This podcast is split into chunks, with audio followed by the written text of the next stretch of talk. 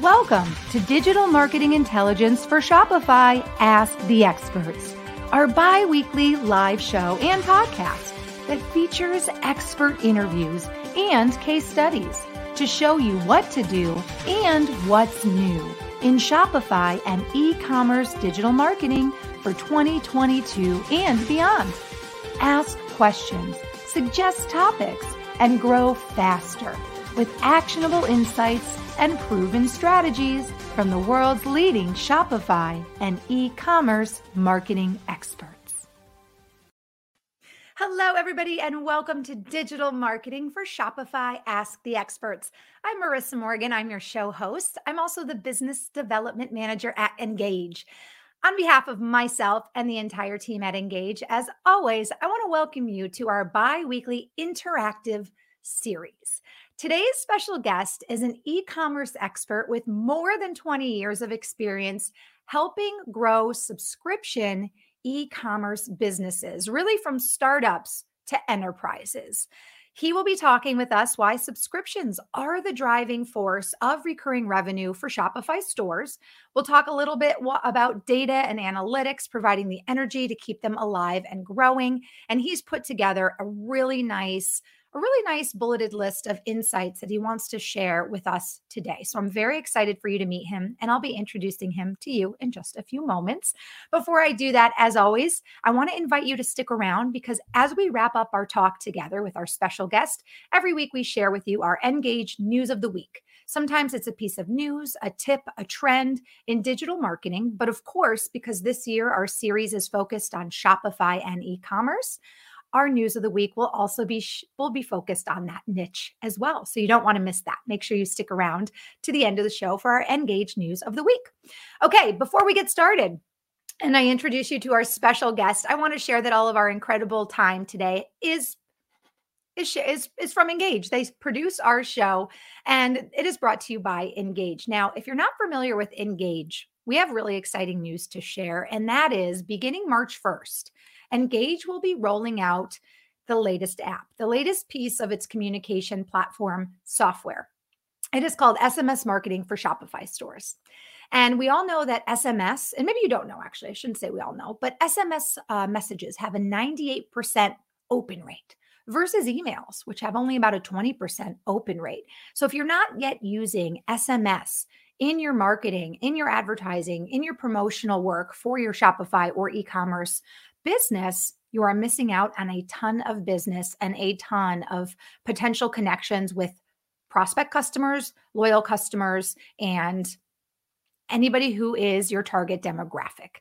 Uh, and Engage makes it super easy for Shopify store owners to not only build their customer lists faster, but also save time with automation and then ultimately increase sales. And that's what everybody is looking for increase sales more loyal customers, and increased conversions. Engage's SMS marketing is also the only app with no code support bots. So it's very easy to use and to integrate with your current system.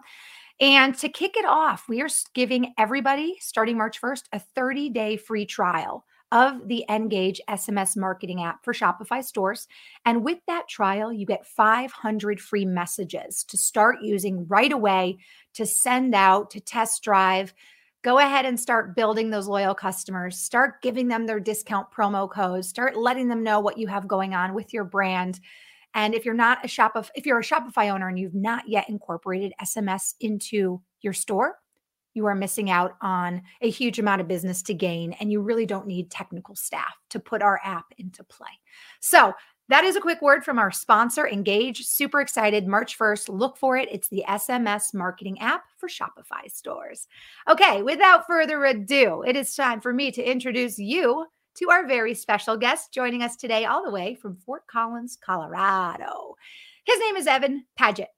He's been in the industry for 20 years and has worked in the subscription niche and subscription commerce area for that entire time, which says a lot about the fact that he knows everything about subscription based models.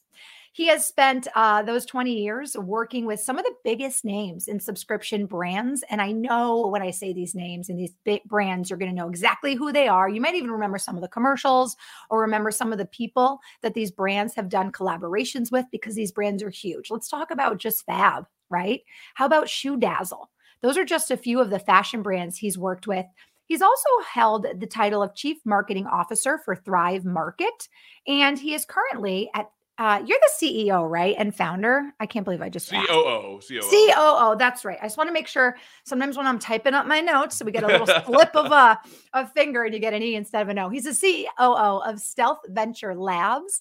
And we're really excited to have him here. He, he, he told me before the show he's very much an analytic person by trade. He likes to focus on the, the metrics, the statistics, the numbers. So we're going to talk about data right as it as it pertains to subscription services but he's got a lot to share and of course i will share our outline with you before we get into the meat and potatoes of today's talk but before we get into the meat and potatoes i want to know evan how did you end up in such an interesting niche because i think we can all agree you've been in it for 20 years but for many yeah. of us subscription services is kind of a thing that we're just getting acquainted with over the last maybe five or six years. So tell us how you got uh, into this unique uh, career path. It's pretty interesting. Um, so yeah, I've been in the industry since 2002, um, and I jumped into all things digital.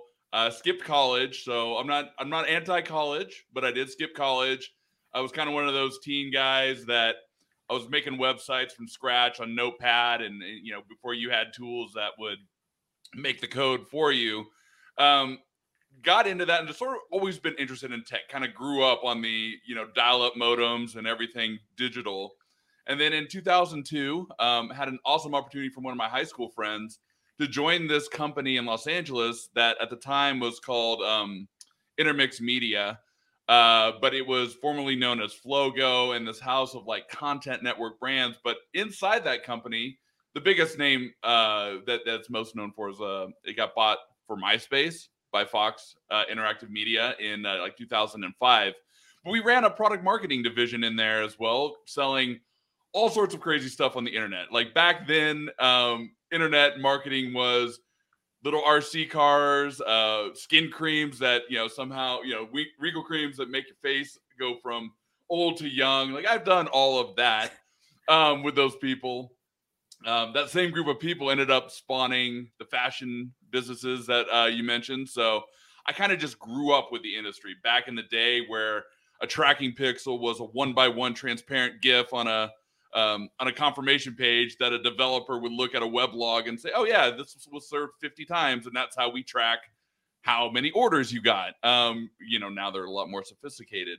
Um, so yeah, I just kind of jumped in. I've always just been like amazed with how this works and how advertising worked online, running invoices, signing insertion orders, all that sorts of uh, those sorts of things back then, way before you could even do segmentation, right? Like segmentation wasn't even a a, a concept until sort of like 2004, 2005, 2006. Mm-hmm. Um, where it was like login based, and you know we would sign big deals for oh, we're going to run on AOL homepage or Yahoo homepage or MSN homepage, right? And those were like 250 $300,000 one day media buys, but you got in front of everybody on the internet, basically. Um, I just love this industry. And it, I love the fact that it mixed, uh, you know, we're going to talk about data, but it mixes data with marketing in such a way that, you know, before this, you had television that sort of had survey ratings and TRPs mm-hmm. and everything like that that were like directional and somewhat, you know, uh, reliable. But then, know, I loved being able to see,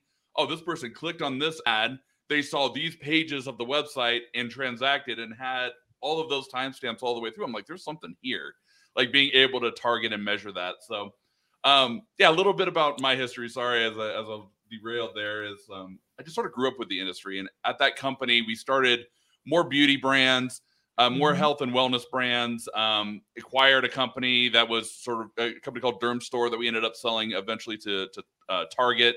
Um, that was all selling like skin cream and health and wellness creams. And then we got into fashion. Um, and that was an exciting journey because we sort of deviated from health and beauty creams and went right into women's fashion. And and um, yeah, there was a company called Shoe Dazzle at the time doing this and we were really interested in that company. I was at that. I was at a, at the company Just Fab. It's all the same group of people. We just sort of changed over time.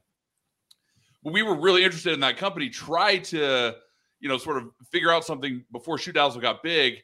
Shoe Dazzle was like, "No, nah, we're going to do this on our own." So then we built Just Fab uh, as a direct competitor, and saying, "I think we could do this. We could do this better. I think." And ah. tried to jump into that space. Was very successful there. Um, my job was analytics. I was focused on creating uh, subscription models, budget forecasts, uh, sort of all things FP&A.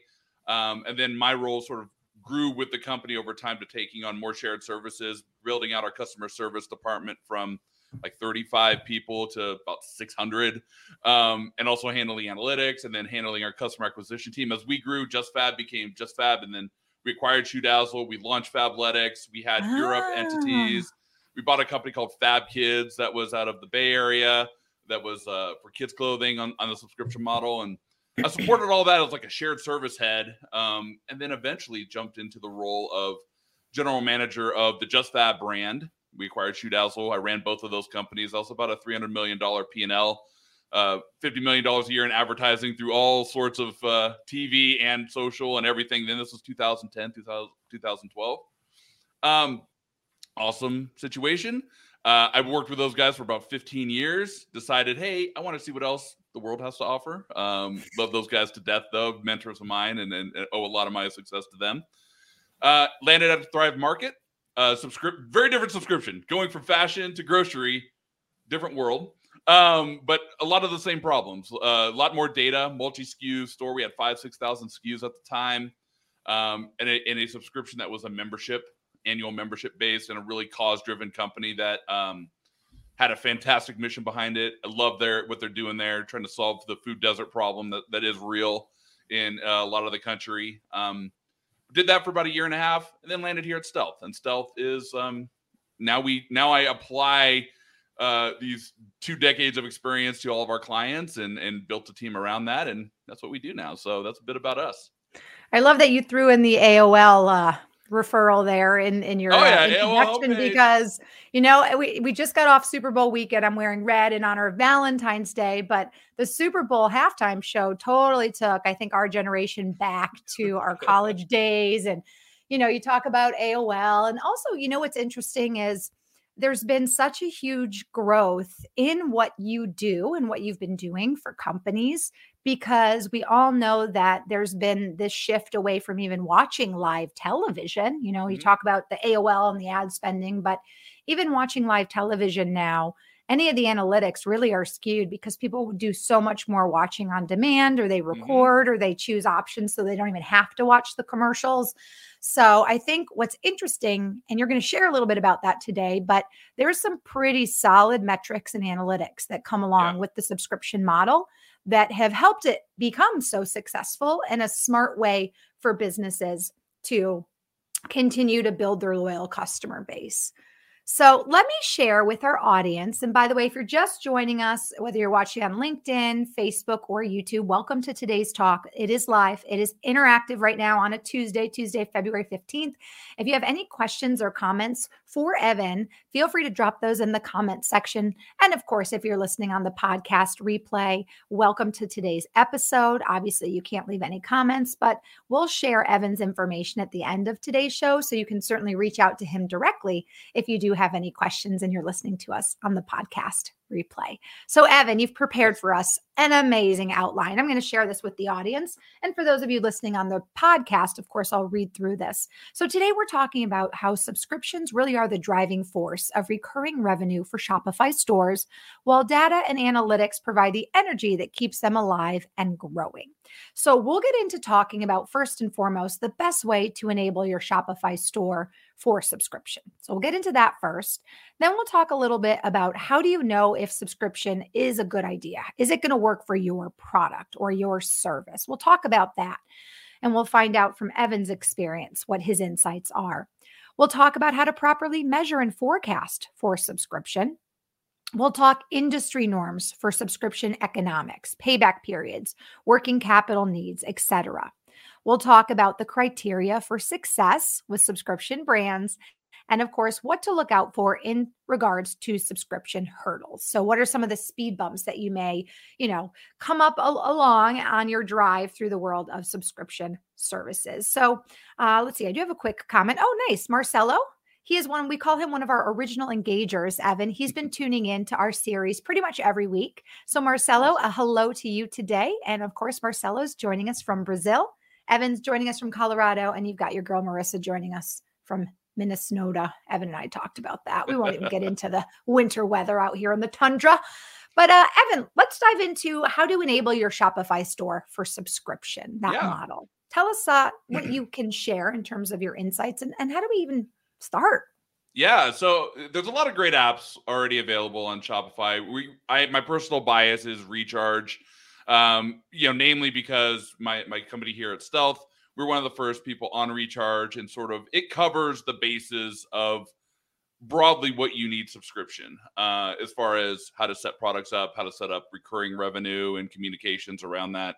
Um, you know, some subscriptions are um, a little bit more complicated than others. So with that in mind, you can also look at um, other subscription tools. There's ChargeBee, there's Bold.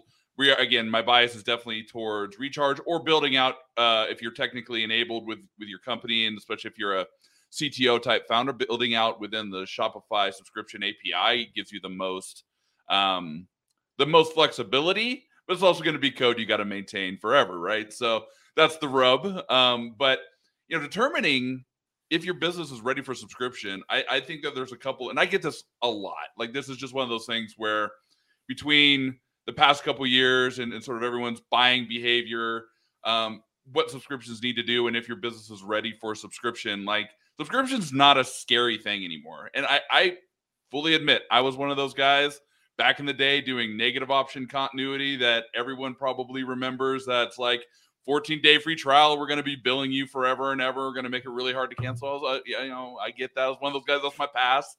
Um, but now recurring revenue companies are kind of dominating the advertising space. Um, and the reasons are pretty simple. Um, one, your your lifetime value is higher. So if you're able to pay more to get a customer, you're able to pay more uh, than the other the other person not doing subscription you're going to do well on the advertising channels. Just full stop, right?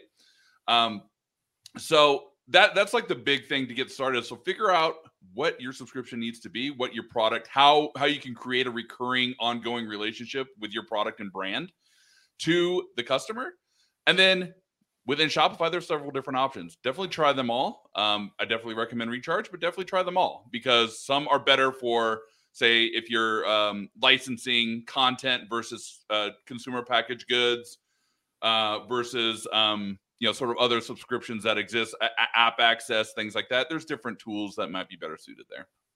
Wonderful. And so i put that up for everybody. It's called recharge. It's an app and it integrates right into shopify and it sets your shopify store up to get into that using that pres- subscription model right? Yeah. And it, it, it's just it's a lot of times say the average subscription right? The the typical subscription say you're a subscription box company where you have a bunch of different products in a box and you're selling it on a recurring basis of some kind could be monthly like every month quarterly. let's talk about this the ring box because i'm newly engaged oh every month congrats. you get a box thanks every month you get a box right and it's filled with all this fun stuff that says like bridal babe and soon to be wifey and all this like super fun girl stuff, right? Mm-hmm. And you pay a subscription fee and every month the box gets delivered to you. So, okay, so let's use that business model mm-hmm. for example. Okay.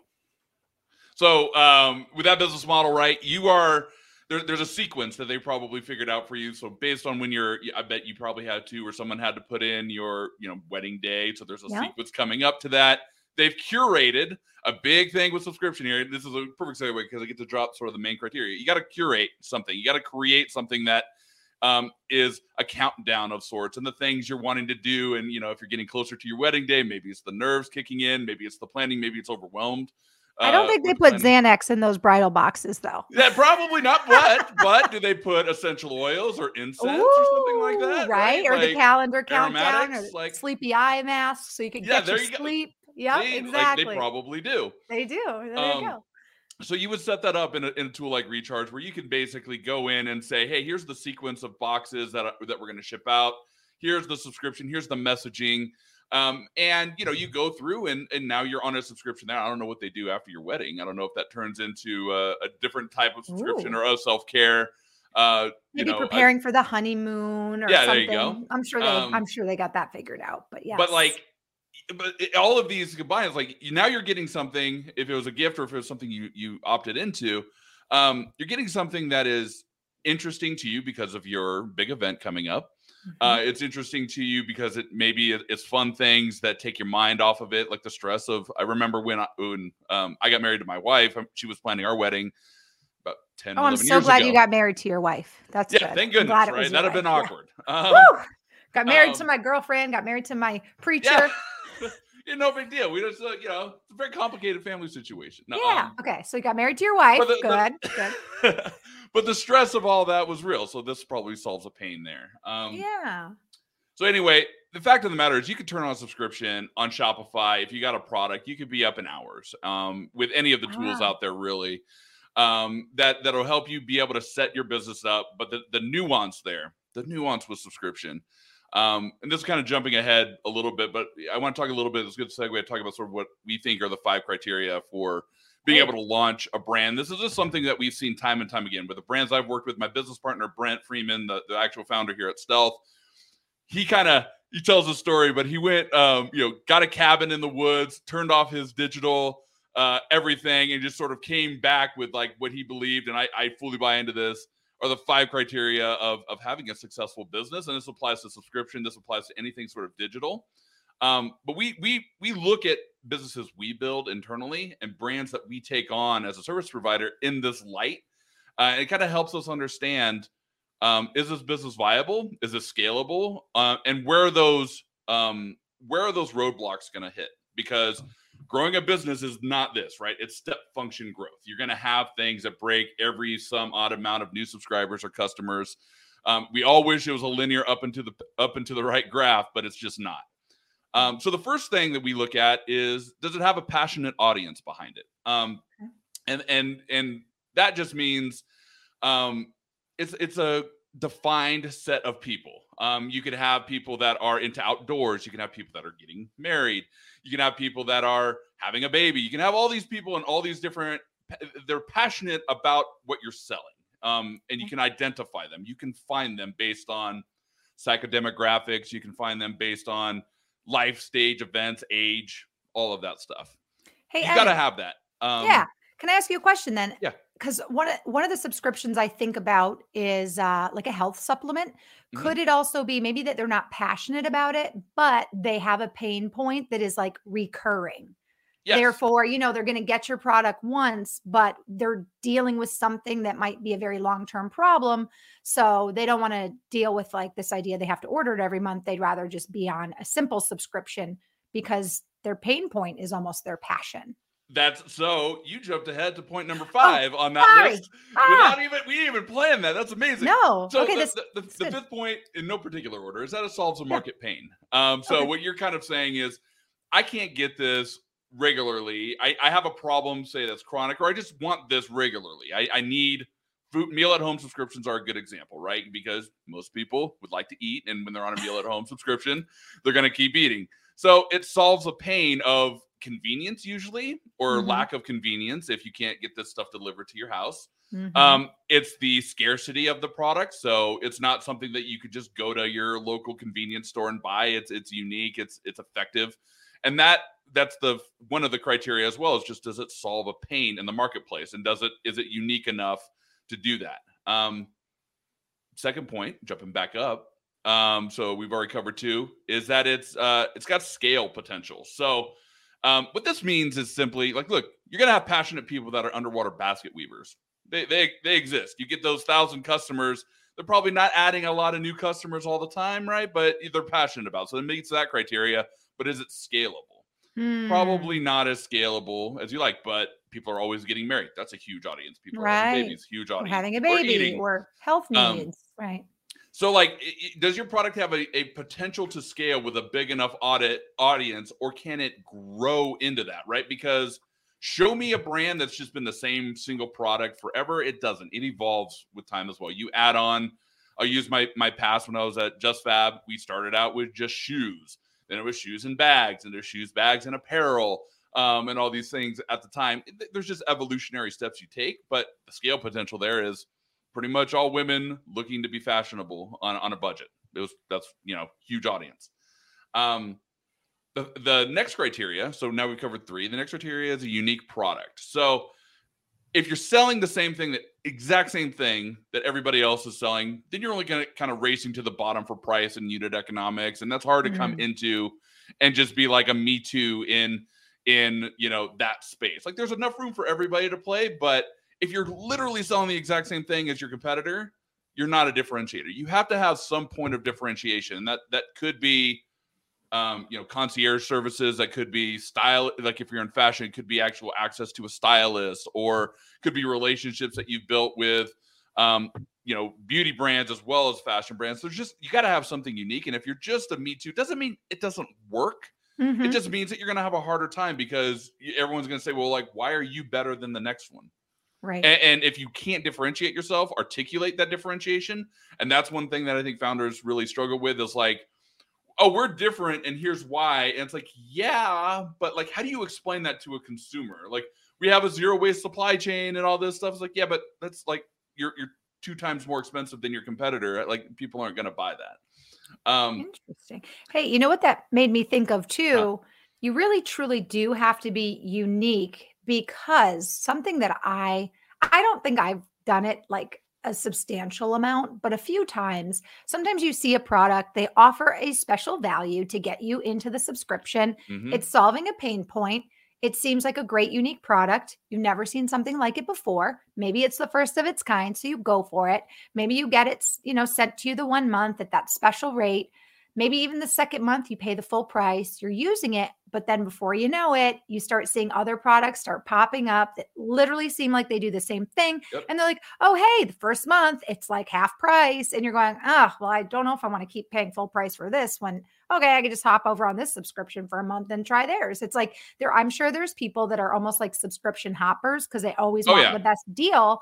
But when your product is truly not unique, you're bound to start to lose customers as more competitors are coming in using that same model, you know, 100%. especially on the same platforms. Yeah.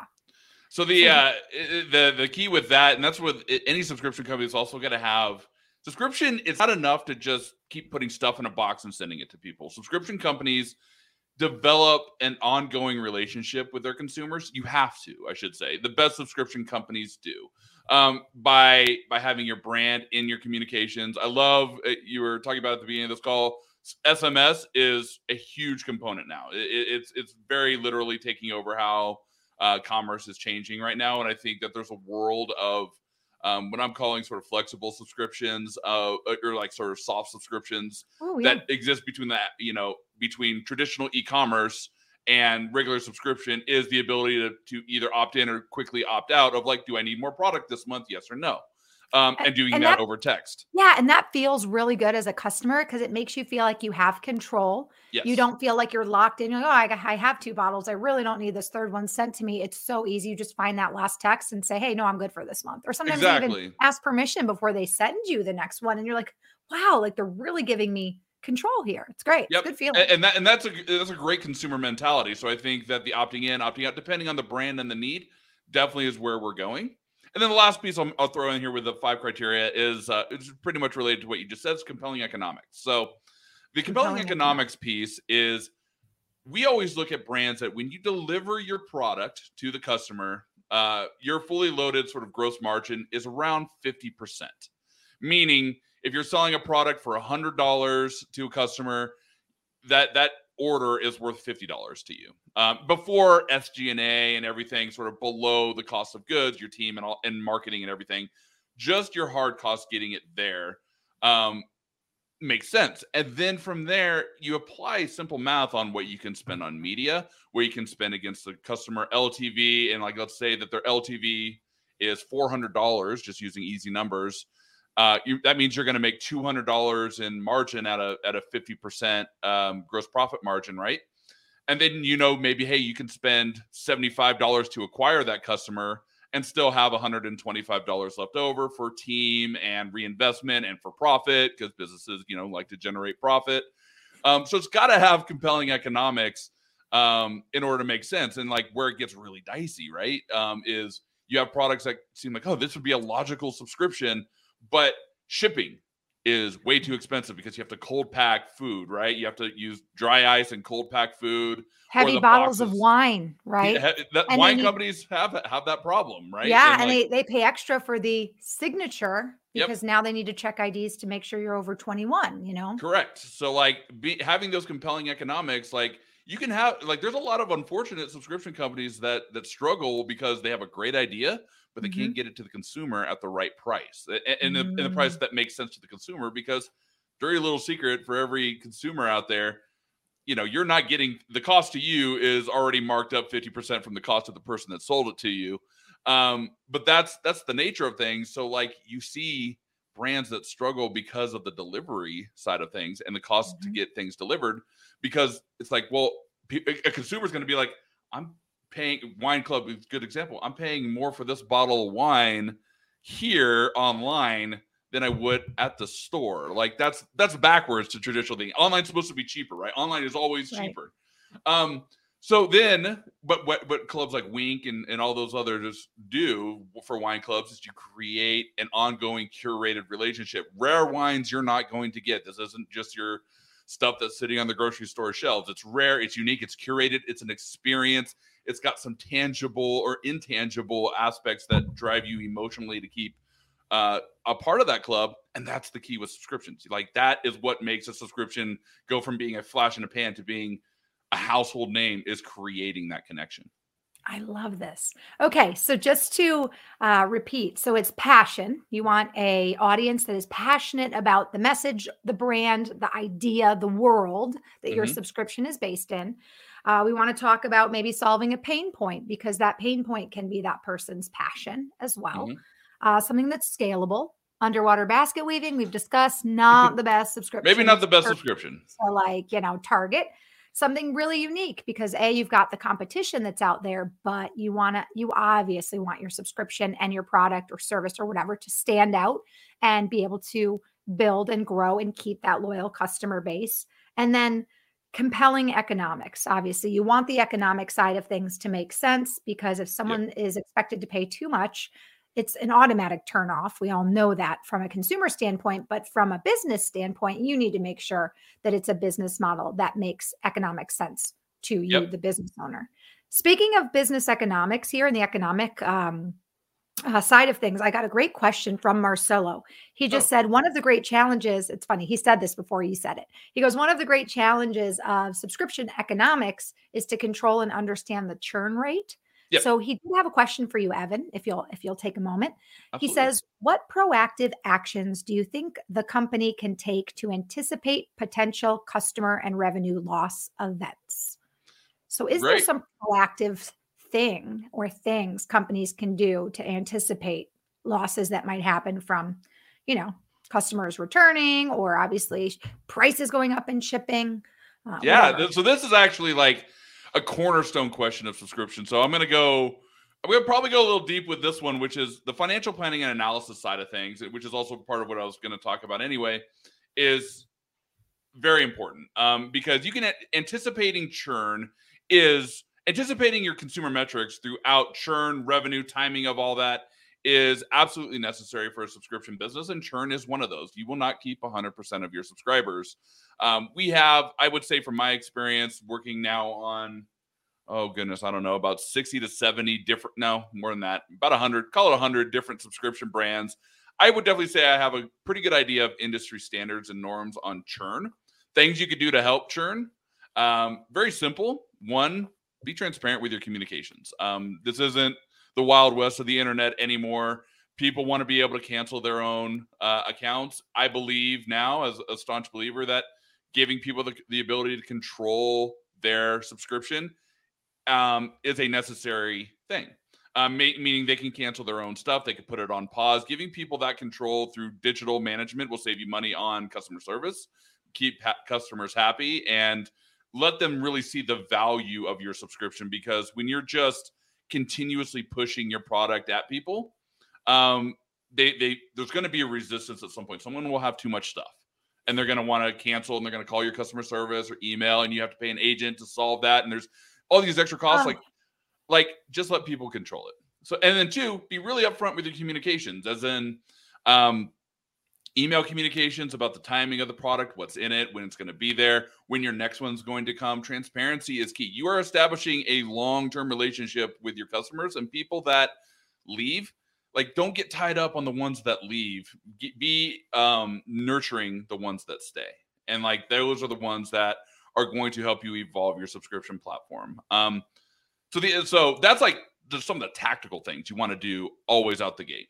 Um but then the bigger thing oh, these are all such good tips. I know marcelo's listening and i'm just like keep going oh. keep going. Yes. Um the big part of all when you get get into subscription this is what i get also asked all the time is like how do you model this? And i would say that i've spent about half of my career in different stages of forecasting and modeling subscription products. And um, what you have to do is create a what I call a waterfall or a, a, subscription recurring revenue model that sort of looks at new customers in, new customers out, churn from every single cohort. A cohort I would define as a month's new acquisition. It's a finite number. It doesn't change in the past, right? You got a thousand new customers last month the history books are going to write you oh, always had a thousand new customers last month and you monitor them and you look at their predictability of their revenue the costs associated with them um, the demand that you're going to need for supply chain because all of these things like without a good working pro forma model of some kind for subscription that predicts all of these all of these elements you will not have a grasp on your subscription business and there, there's an mm. equilibrium there there's ordering product and subscription companies fail all the time because they, they push down the gas they're like oh we got this. We're going to get all the new customers in the world. I'm just going to reinvest my marketing dollars. And then all of a sudden they have a supply chain snafu. They lose 20% more customers than they expected because they couldn't procure their inventory or the inventory is a month late because they didn't forecast the downstream demand or they didn't have uh, the team in place to hire for customer service or logistics or didn't anticipate the cost going up from their 3PL. Um, and then all of a sudden uh, this is a great tangent if you want me to go into like the the working capital needs and all this like sure sure this is like the thing that you need to prepare for is understanding how to grow your subscription responsibly and what that's going to do to your cash position. Um and that's that's obviously your resource primarily for growing your business. So i'll give a good example. When you're coming to market and you're growing your subscription brands people ask me all the time too like how fast should i be getting paid back on my subscription? I would say an industry average for a healthy subscription brand is about a three month, what I call media payback, three or four month media payback, meaning if you acquire them for $50 in gross margin dollars, you are getting that back in about three months. Um, it could be a little different if you're a quarterly versus a monthly, but that's an average time frame, I would say, from my experience. Some companies that are very rare, they get their media payback up front, meaning they're selling a box, let's say, for hundred dollars, and they're they're getting customers for twenty five dollars. That's very rare. That's ripe for someone else to come in and compete because if you're able to get your media payback that quickly, that's in, in very rare. I've seen only a few of those in my lifetime. Really, that can be scalable.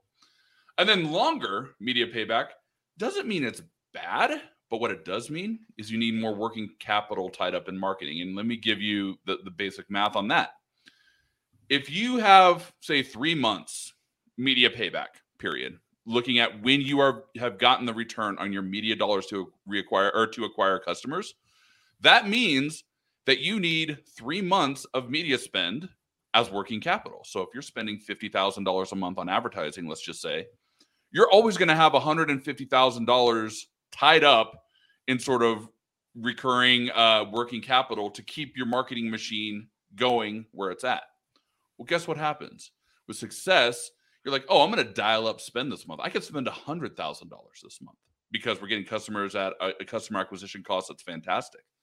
Well, now you've turned your 150,000 over three months into four or three hundred thousand dollars in working capital needs that has to come from somewhere to keep your marketing machine going. And let's just say what happens is your your customer quality maybe it slips a little bit. Maybe your media payback's closer to four months now. Companies get shocked with their own success if they're not planning because $150,000 of working capital for media for a lot of entrepreneurs and for a lot of businesses that are coming up, You could get that on an American Express. Like, you know, they have pretty flexible terms there to do that. But all of a sudden, if you need $400,000 in working capital for advertising, oh, by the way, now you need to buy more inventory. That doesn't mm-hmm. even, that's mm-hmm. just media spend. Now you have to buy mm-hmm. more inventory to support this increased customer growth. It is super easy because you're just the uh, some entrepreneurs are just looking at like, oh my gosh, my CAC is so good right now. I just want to keep spending. Well, shoot, you broke something that you didn't even realize you broke yet because now you're not going to be able to keep up with your media spend because now you spent more on media. You don't have the capital to go buy uh, more inventory for that recurring customer hitting every month. Mm-hmm. And maybe one of your vendors for one of your products is like, yeah, uh, we had a we have a boat that's still out there that's got your product on it. It's a it's a month delayed. I'm sorry, we can't get it to shore. I was then, just gonna say supply chain issues. Hello, add yeah. that in there, and you hit it. Yeah, exactly. FP&A, financial planning and analysis. As you jump into your subscription business, you need to be able to monthly update your model and forecast so you know what you have to outlay and when and if you have to go seek short-term working capital type options like the Clearbancs or the brex of the world actually seek seek outside funding and go close around um, whatever you have to do because success with subscription is kind of a wave that you, are kind of you live below the line of, of profitability but subscription the media subscription is the compounding effects of multiple um, cohorts layering on top of each other a building subscriber base ends up at some point kind of living from below the line to like a hockey stick curve up. Um, but if you're not prepared for that with working capital then you end up sort of staggering. You can ruin parts of your brand and your brand experience. And that's that's that's a bummer to say the least. So financial planning right. and analysis looking at churn looking at return rates looking at um, customer cohorts and anticipating all of their movement throughout month over month over month uh, that little ounce of prevention uh, will save you ma- massive headaches with your brand and and that is the key with subscription. It's an investment in the future Great explanation, I have to say. And Marcelo says, very great explanation as well. Thank you so much. Love it. Great question, Marcelo. That was a perfect question to really dive us into that next point that we were about to jump into. It's kind of crazy. Like it's it's the idea that yes, you want to predict as much as you can what the future holds, but at the end of the day, the reality is we all don't know. Mm-hmm. And yes, you want to get excited. And yes, as more sales come in, and yes, as you get more subscribers, you obviously want to invest more in the company. But you have to remember, especially with a subscription model, you can never allow that subscription to lapse or that yeah. completely ruins the entire goal that you've spent all this time working towards. So being yeah. able to have the product, being able to advertise, being able to again spend the dollars to create these great, you know, automated marketing campaigns using SMS, all these things.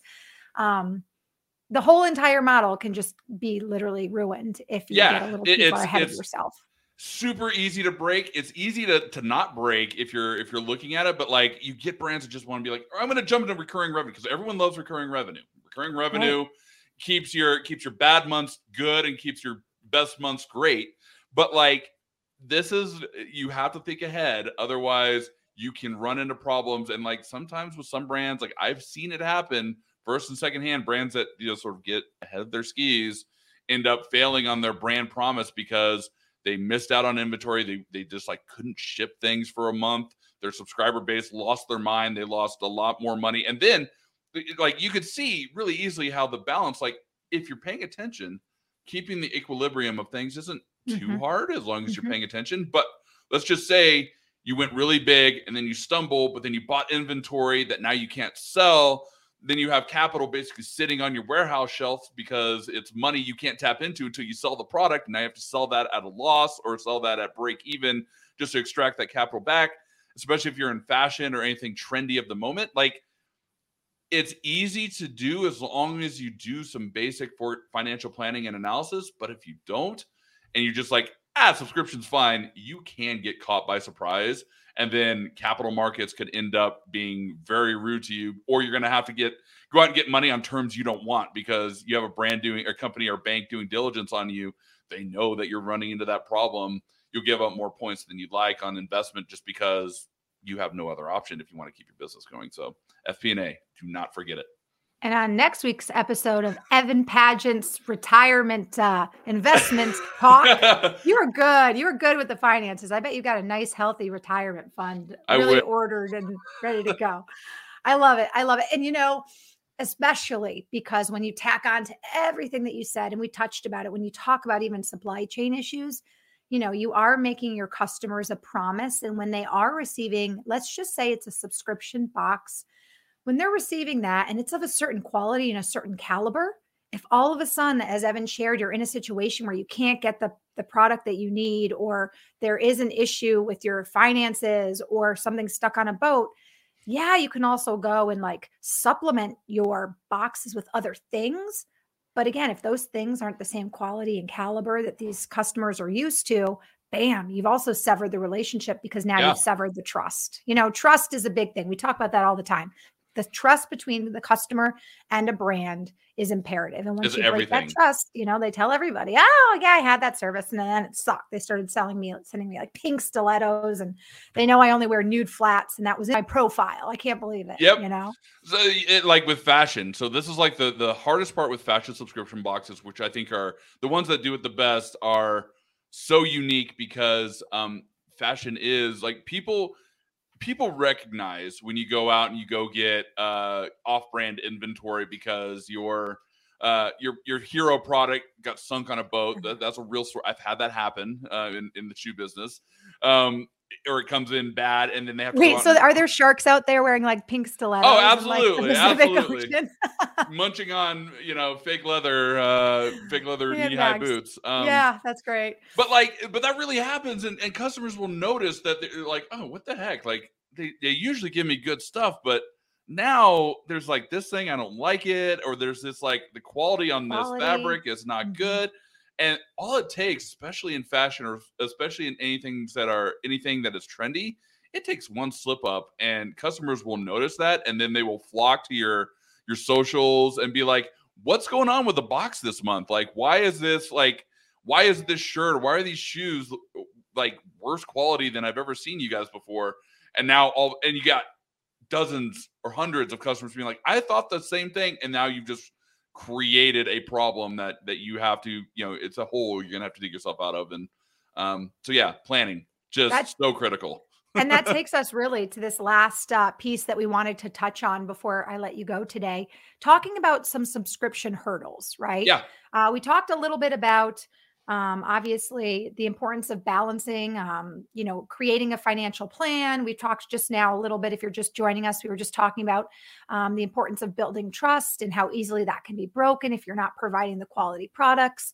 Uh, is there another hurdle um, that you've seen in your experience that's that's just a really big one that we can touch on before I? Yeah, it, it, kind of circled around it in a few different ways, but the biggest hurdle I see is um, you know, brands really trying to figure out how to make their how to transition to subscription revenue and recurring revenue. And like that's like the biggest, most complicated hurdle is, you know, what would my audience, what would my brand be better at when it comes to recurring revenue? And sometimes um, you really have to get creative with that because you would think, you know, I just sell coffee mugs on my website. Well, how would I make a coffee mug subscription company. I'm just really pulling something out of thin air here.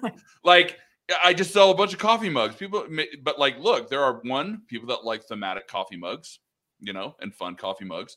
Two, um, there are, you know, you could pair that with, say, a coffee subscription or a coffee supplier and, and create a mug and coffee of the month company.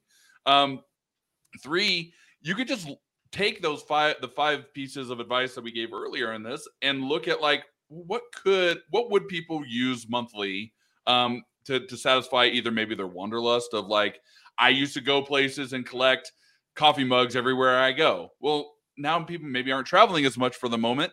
How do you how do you satisfy that? So it's really just trying to understand. The biggest single hurdle is how do you make a recurring revenue model out of your business. After that, it's the patience of actually testing out, listening to your customers, and being willing to change and modify and test because I can, you can, I rarely, rarely, I, am talking about like three or four times really seen a company come out of the gate with the right subscription product.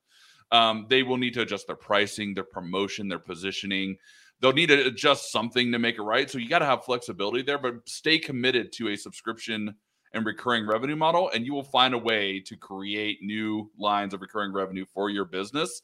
Um, then after that, the hurdles are just like what technology to use, uh, how you want your brand to express itself, other kind of hurdles like this, because um, you have to keep in constant communication. Again, do not just be a company sending a box of stuff every month and say, "Hey, your box of stuff is here." Like that doesn't fly anymore in the subscription atmosphere. You need to be part of a bigger cause. You need to have a, a social cause behind your brand. It's something we at Stealth Institute with everybody we work with, um, making sure that your brand stands for something. Find a way to give back in some capacity, donate a percent of your profits, or uh, if you're a beach wear company, you do like heal the bay or something yeah, like that. Do like a bay cleanup or something. Something right. like that to stand behind that a little bit more because all of that stuff is positivity that people are contributing to. So they're not like, you know, people may not donate directly to your cause, right? But they will they will give their money behind a company that's trying to be better than just a for-profit enterprise. Um, they will respect you more for exactly, it, and right? that could be the difference between one or two more billing cycles, which could be you know a twenty to forty percent boost in your lifetime value of a customer very mm-hmm. easily. So th- th- those are the main hurdles: just deciding how to do it, what to do, and then being able to put in the effort and recognize it is harder um, to do a subscription product correctly, but the rewards are so much greater. What's funny is when you were sharing the coffee mug example, Evan, of a subscription service, I think we missed the boat because I came up with a great idea. If we had done, if you and I had teamed up and we had done a coffee mug subscription service throughout the COVID journey, every month boat. documenting like COVID month number one, definitely don't need as much coffee. You know, I'm working remote. Like life is good. like a little saying every month. And then it's like COVID. Transitions to number. shot glasses by 18 yeah. months, right? So. Yeah, right. Transition to a wine glass at six months. Like, gotta love working remote. Like I can have happy hour during my two o'clock meeting. Like no one even notices. Or yeah, the month number three, there's wine in here. You know, we there's wine. Great... I'm surrounded by booze right now. You don't right? even know. I um, love it. I love it. Hey, Evan, I want to thank you so much for coming on to our series, Digital Marketing Intelligence for Shopify, really sharing some wonderful insights and experience with us. I feel like you we've just really scratched the iceberg, scratched the hit scratch the iceberg, tip of the yeah. iceberg, scratch the surface. Scratch the surface. There it is. In the world of subscriptions, but also you shared a lot of information in such a short amount of time. So I want to thank you so much for Absolutely. organizing such a great talk with us. Do you have a moment to stick around with me as I share our Engage news of the week? Sounds and then good. I'll share with how our audience can connect with you. Yeah, absolutely. Okay, super. We've been talking a lot about Shopify. So I think this week's news of the week is really on par, especially when we talk about incorporating subscription services with Shopify. So I'm actually going to pop a slide up. I made the points I was um, going to share with you into a quick slide. That way it's easy for you guys to follow along. But this week's Engage news of the week, let me pop up our little banner. There it is. Um, is really comparing some of Shopify's benefits um, and how they look next to some of their competitors. Because Shopify is very proud of the benefits that they offer their uh, customers. And there really are some real benefits to using Shopify compared to other platforms. And they outline that really nicely in a slide. And I thought I'd share that with you guys at home. So I'll pop this up and kind of read through it. On the green side is our Shopify benefits. And oh, hold on. I'm going to take that down because it has a competitor name on it. Thought I got it all out. Um, hmm, let me see something. I might be able to edit this quickly and put it back up. Hold our thoughts because we don't want to put any. I'll just read through it. We'll just. There you go. Okay. okay. All right. So we're talking about essentially Shopify versus some of its competitors. So Shopify is very excited to say, listen, if you use Shopify's app and platform, they're going to pay you in one to three business days. I mean, that's pretty impressive to me. Other platforms, other competitors, sometimes you have to wait up to 45 days for your payouts. So that's a huge benefit with using a Shopify platform. Shopify also doesn't charge listing fees. That's impressive because other companies can charge up to 20 cents per listing. Think about every product you might have in your Shopify store or in your e commerce store. That starts to add up. Shopify allows you to easily sell and integrate on Facebook, Instagram, and Google. Other competing competing, not a word, other competing platforms will sometimes charge you a 5% fee per transaction when you use other platforms and not the home platform. And then also with Shopify, they're ex- they're excited because they allow you to grow your own audience and really grow your brand. Uh, whereas some other competitors, you're really dependent on that platform's traffic. People mm-hmm. have to go to that search engine and then eventually find your store or find your product or search for your product via category. So, any thoughts on just those couple uh, benefits I shared? I mean, to me, it seems like hands down, this is why Shopify right now has uh, millions and millions of users and successful businesses being run through it. But yeah. You, it's just, it seems like the proof is in the pudding. Yeah, I mean the working capital piece on, on holding your funds. If you're really trying to create a brand that you're going to advertise against, so as an advertiser, uh, I, I find that many of those competitors are not uh, the, the the the money sort of being chipped away and the cost going up to advertise your own product. Like something like Shopify gives you over overall control. And I'm going to show my bias at the door. Like I, mm. whenever people are like, "Hey, I need to build a company or I want to build a brand. I want to be selling my product. Like, where should I do it? I've, I've helped my friends build like art websites and a hobby websites and things like that. It's just so turnkey. It, the terms are friendly, the costs are low, and you have control over your customer base and your file there. Um, and, and companies like Shopify, you know, 150 billion dollar market cap company, they're going to continue to reinvest into this platform and become um, you know, continue to become leaders there uh, or maintain their, I should say, their leadership position. So, um, what I love about that is control. And I come from a world of like the first 15 years of my career, I worked at companies that never even used outside services. We built our own tech stack. We built everything from the ground up and seeing like the things you could do now with uh, by yourself that used to take teams and, and millions of dollars and development hours and resources just can't go wrong with um, the benefits of owning your own um, domain and your own platform versus you know borrowing it I renting guess. renting space on somebody else's yeah. couch right exactly. i will say I, I do know a few of the competitor platforms may not charge a fee to start so there is that immediate gratification yeah. like oh i don't have to pay anything i can just get my products up right away but again as evan shared if you're building a brand and you want to truly build something that's going to be long term, you need to think long term and you need to Correct. think about what's ultimately going to help build your brand. Short term cost, long term benefit. Bam. And we scratched the surface just barely today. I love it. I love that. Scratch the tip of the iceberg. Definitely not a saying, but I might just. It is now. It. you guys, I had so much fun with you today and with Evan. I want to share with you how you can connect with Evan after today's show because he is not only such a wonderful expert in this niche, but maybe Stealth Venture Labs can help your company uh, get to the next level, especially if you're looking to incorporate subscription services into your business model. Evan, is it okay if I share your LinkedIn link for our Please audience? Do. Please do. Awesome. Yeah. You can connect with Evan, and I'll spell out his name for you, especially if you're li- listening on the podcast uh, on LinkedIn. And you can spell his name very simply Evan Padgett, E V A N, last name Padgett, P A D G E T T. So find him on LinkedIn. If you connect with him, I kindly ask that you leave a note with your connection, letting him know that you saw him on the Engage Digital Marketing series. Feel free to drop him any questions you might have as well if you watch the show. I'm sure he'd be happy to answer those for you. Absolutely. Let's also share his email with which is going to be evan at stealthventurelabs.com. Again, that's Evan with an A, E V A N, at stealth, how it sounds, venture labs.com. And then let's share your website. You want to talk a little bit about the company that you're the CE, COO at? Yeah. Venture Labs. So, um, real quick about us, like, so we're, you know, we love what we do. We love building brands. Um, we have three main aspects of our company a traditional growth agency built with experts uh, that can uh, have all managed, you know, million dollar plus a month accounts. Uh, last month, we managed about $45 million in advertising in just one month. Um, so we got an awesome team there. Um, that's on our growth lab side of things. We also have a founder lab, which is really our brand incubator. So if you're an entrepreneur that's got a business, a, an idea, and need a team to do everything for you, and that's how Stealth really started was a incubator of brands.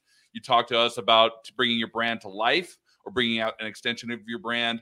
And the last piece I, I want to make sure I actually mention is, is something very important to us is our impact lab um, which is our own 501c3. And we've built a, a product that um, works with inner city kids and young entrepreneurs and uh, we fund that with grants to them to actually spend on their first their first advertising dollars and teach nice. them how to bring their products to life using Shopify, how to actually set up their entire e-commerce experience, and then fund them to be able to spend their first dollars on advertising uh, for their products. And we have a, a cohort of young entrepreneurs there.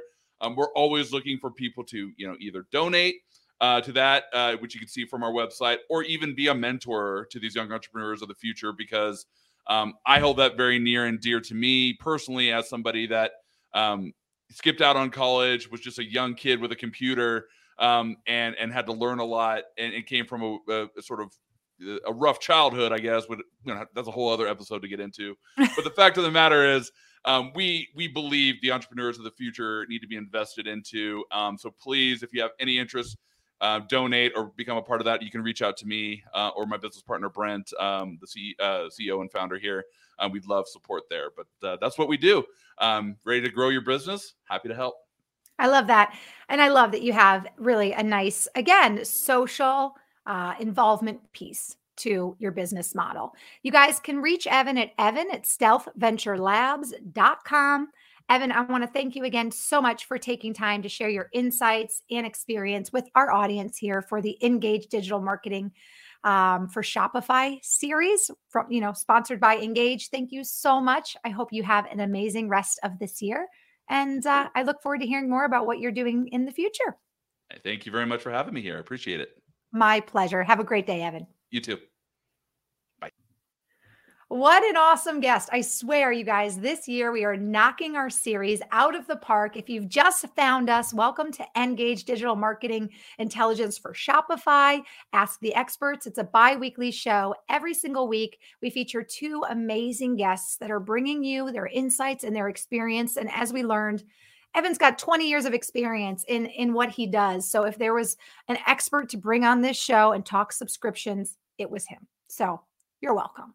Evan, thank you so much again for joining us. Before I let you guys go, I just want to share with you who will be joining us on Thursday, Thursday, February 17th, 3 p.m. Eastern. Our guest will be Noor Sabor. He is a marketing manager for one of the world's largest retailers, and he's also a former Shopify marketing executive. He will be joining us to talk about designing, implementing, and managing winning pay per click ad campaigns for your Shopify store. So join me back here on LinkedIn, Facebook, and YouTube February 17th at 3 p.m. If you're just joining us and you missed today's show, check out our live show library. It's www.engage.com forward slash live dash show dash library. Evan's show will be added to this library by Thursday in just a couple of days. So if you just joined us and missed the show, you'll be able to see the full show there. We also have a podcast library as well. So go to engage.com, click the resources tab, and you'll find our live show library and also our live podcast library as well. Okay, guys, that is all for today. Again, I want to thank you so much for joining us. My name is Marissa Morgan. Please connect with me on LinkedIn, the Marissa Morgan, or email me at marissa.m at engage.com. If you or someone you know is in the Shopify e commerce world and would like to be a guest on our show, we'd love to hear from you. I hope you all have an amazing day. And don't forget, March 1st, SMS marketing coming to you from Engage. Make sure you check it out. I'll see you guys all next time.